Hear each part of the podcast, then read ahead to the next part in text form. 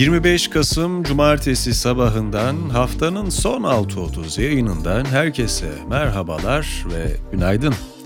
Ben Yakup.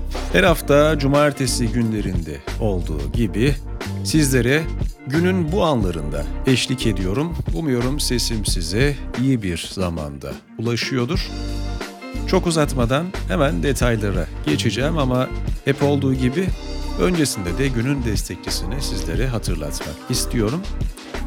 Bugünün bülteni Koçtaş'la birlikte ulaşıyor.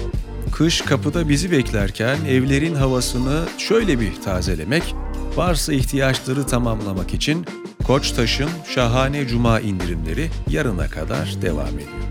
Ayrıntılar bültende. Haftayı geri sararak şöyle bir neler olmuş gelin bir hatırlayalım. TCMB politika faizini beklentilerin iki katı artışla 500 bas puan yükselterek %40 seviyesine çekti. Karar metninde sıkılaştırma adımlarının kısa sürede tamamlanacağı vurgulandı. TCMB'nin brüt rezervleri 134,4 milyar dolarla son 9 yılın en yüksek seviyesine ulaşırken net rezervler ile swap hariç net rezervlerdeki iyileşme bu haftada devam etti. KKM'deki düşüş serisi ise bu haftada sürdü ve TL cinsinden büyüklük 2,7 trilyon liraya geriledi. Ekonomiye ilişkin düzenlemeleri içeren 80 maddelik yasa teklifi TBMM Başkanlığına sunuldu. Teklifte banka ve finans kurumlarında 2024 ve 2025'te enflasyon muhasebesi uygulanmaması öngörüldü. Önceki hafta şirketin yönetim kurulu tarafından görevden alınan OpenAI CEO'su Sam Altman, 770 çalışanın 650'sinin imzaladıkları bir mektupta toplu olarak istifa edeceklerini belirtmeleri üzerine bu hafta görevine geri döndü. İsrail ile Hamas arasında varılan 4 günlük geçici ateşkes ve takas anlaşması çerçevesinde serbest bırakılan 13 İsrailli ve 12 Taylandlı işçiden oluşan rehine grubu, Refah sınır kapısında Mısırlı yetkililer tarafından teslim alındı. İsrail basını rehinelerin Kerem Shalom sınır kapısına transfer edildiğini duyurdu. Rehinelerin ülkelerine sorunsuz bir şekilde geçmesinin ardından İsrail'in de kadın ve çocuklardan oluşan 39 Filistinli esiri serbest bırakacağı öğrenildi. Hollanda'da düzenlenen genel seçimlerde aşırı sağcı Gert Wilders'ın liderliğindeki Özgürlük Partisi resmi olmayan sonuçlara göre 37 milletvekili elde ederek zaferini ilan etti. Seçimler öncesinde başbakan olma ihtimali değerlendirilen Dilan Yeşilgöz'ün partisi VVD ise sahip olduğu 34 sandalyeden 10'unu kaybederek yarışı 3. sırada tamamladı. İzmir Büyükşehir Belediye Başkanı Tunç Soyer hakkında ilki Osmanlı Devleti'ne ve Sultan Vahdettin'e hakaret ettiği gerekçesiyle, diğeri ise Seferihisar Belediye Başkanlığı yaptığı dönemde tarihi bir kilise çanını Yunanistan konsolosluğuna hediye ettiği iddiasıyla iki ayrı soruşturma açıldı. Partisinden ihracı istenen İyi Parti Sakarya Milletvekili Ümit Dikbayır, kendisine yönelik suç duyurusunda bulunarak hakkındaki iddiaların araştırılmasını istedi. Dikbayır ayrıca TBMM Başkanlığına dilekçe vererek dokunulmazlığının kaldırılmasını da talep etti. HSK 2. Dairesi, Başsavcı İsmail Uçar'ın HSK'ya ilettiği, adliyedeki rüşvet ve usulsüzlük iddialarını içeren dilekçede adı geçen Hakim Sidar Demiroğlu'nun soruşturma tamamlanana kadar geçici olarak görevden uzaklaştırılmasına karar verdi. Zafer Partisi lideri Ümit Özdağ, Cumhurbaşkanlığı seçimlerinde aday olan Kemal Kılıçdaroğlu'yla ikinci tur öncesi yaptığı gizli protokolün belgesini paylaştı. Günün hikayesi İlkim Emirler'den geliyor. Yazının başlığı, kadına yönelik şiddetin hashtag bahanesi yok.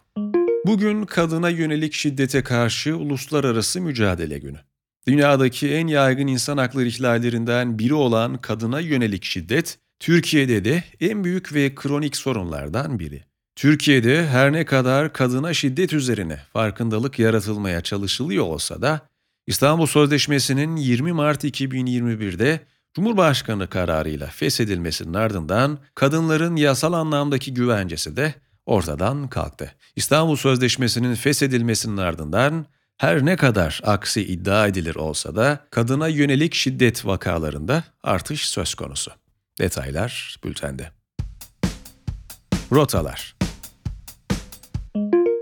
Lüks tüketim markası Bulgari, Serpente ürün serisinin 75. yıl dönümünü İstanbul Havalimanı'ndaki mağazasında kutladı.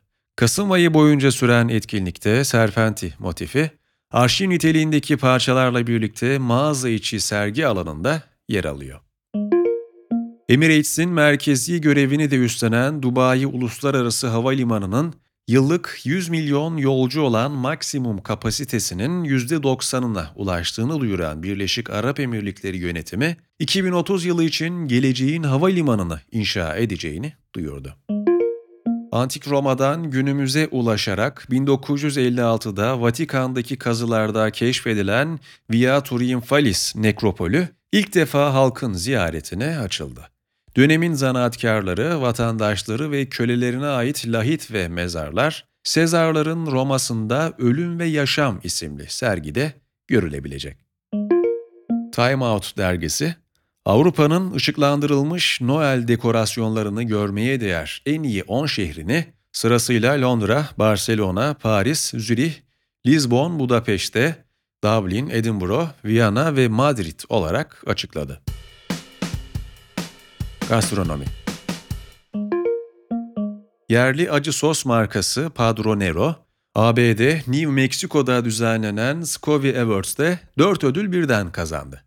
Farklı ülkelerden yüzlerce markanın katıldığı yarışmada ödül alacak acı soslar kör tadımla 100 kişilik bir jüri tarafından değerlendiriliyor. The Best Chef 2023 ödülleri sahiplerini buldu.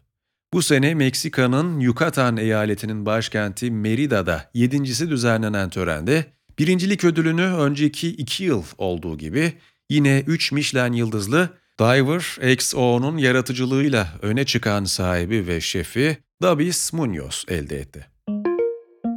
Bulgar şair, yayıncı, siyasetçi ve folklorist Petko Slaveykov'un 1979 tarihli kitabı İstanbul usulü yemek tarifleri ilk basımıyla Kitap Yayın Evi tarafından yayımlandı.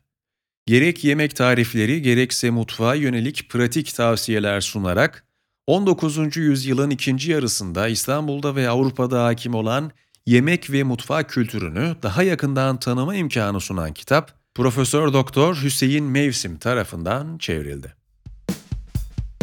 Başka neler olmuş gelin şimdi onlara bakalım. Kültür ve Turizm Bakanı Mehmet Nuri Ersoy, Türkiye'nin Dünya Miras Komitesi üyeliğine seçildiğini bildirdi. Türkiye 4 yıl sürecek üyeliği süresince Dünya Miras Sözleşmesi'nin yürütme organı olan ve yılda bir kez toplanan Dünya Miras Komitesi toplantılarında komitenin diğer üyeleriyle birlikte Dünya Miras Listesi adayları ile ilgili karar alma sürecinde söz sahibi olacak. İtalya parlamentosu, laboratuvar ortamında et üretimini ve bu ürünlerin satışını yasaklayan yasa tasarısını kabul etti. Buna göre omurgalı hayvanlardan elde edilen hücre kültürü veya dokulardan gıda ve yem üretimiyle satışına 10-60 bin avro arası para cezası verilebilecek. Birleşik Krallık'taki North Hertfordshire Müzesi, Roma İmparatoru Elagabalus'u trans bir kadın olarak niteleyerek artık kendisinden bahsederken dişil zamirler kullanacağını duyurdu. Müze, kararı almasında imparatora atfedilen ''Bana lordum demeyin çünkü ben bir lady'yim'' sözlerinin etkili olduğunu belirtti. Yeni ortaya çıkan bir BBC mülakatı uzun zamandır gerçek kimliği merak edilen Britanyalı sanatçı Banksy'nin kim olduğunu ortaya çıkarmış olabilir. 2003 yılında gerçekleştirilen röportajda sunucunun Banksy'ye gerçek adınız daha önce Independent gazetesinin de kullandığı gibi Robert Banks midir sorusunu yönelttiği, Banksy'nin ise adını Robbie olarak düzelttiği işitiliyor.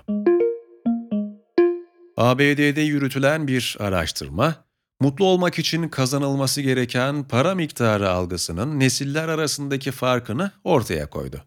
Buna göre Baby Boomer nesli mutlu olmak için yılda yaklaşık 125 bin dolar kazanmanın yeterli olduğunu düşünürken, X kuşağı 140 bin dolar, Z kuşağı ise 130 bin dolarla mutlu olunacağını düşünüyor. Millennial olarak da anılan Y kuşağı ise mutluluk için yıllık gelirin ortalama 525 bin dolar, TL bazında ise yaklaşık 15 milyon lira olması gerektiğine inanıyor. Hayaller, hayatlar diyoruz. Apostol 630 yayınlarında bir haftanın daha sonuna geldik. Ben Yakup, gündeme ilişkin detayları dilim döndüğünce sizlerle paylaştım. Bugünün bülteni Koçtaş'la birlikte ulaştı. Haftaya kaldığımız yerden devam edeceğiz. Kendinize iyi bakın. İyi hafta sonları. Görüşmek üzere.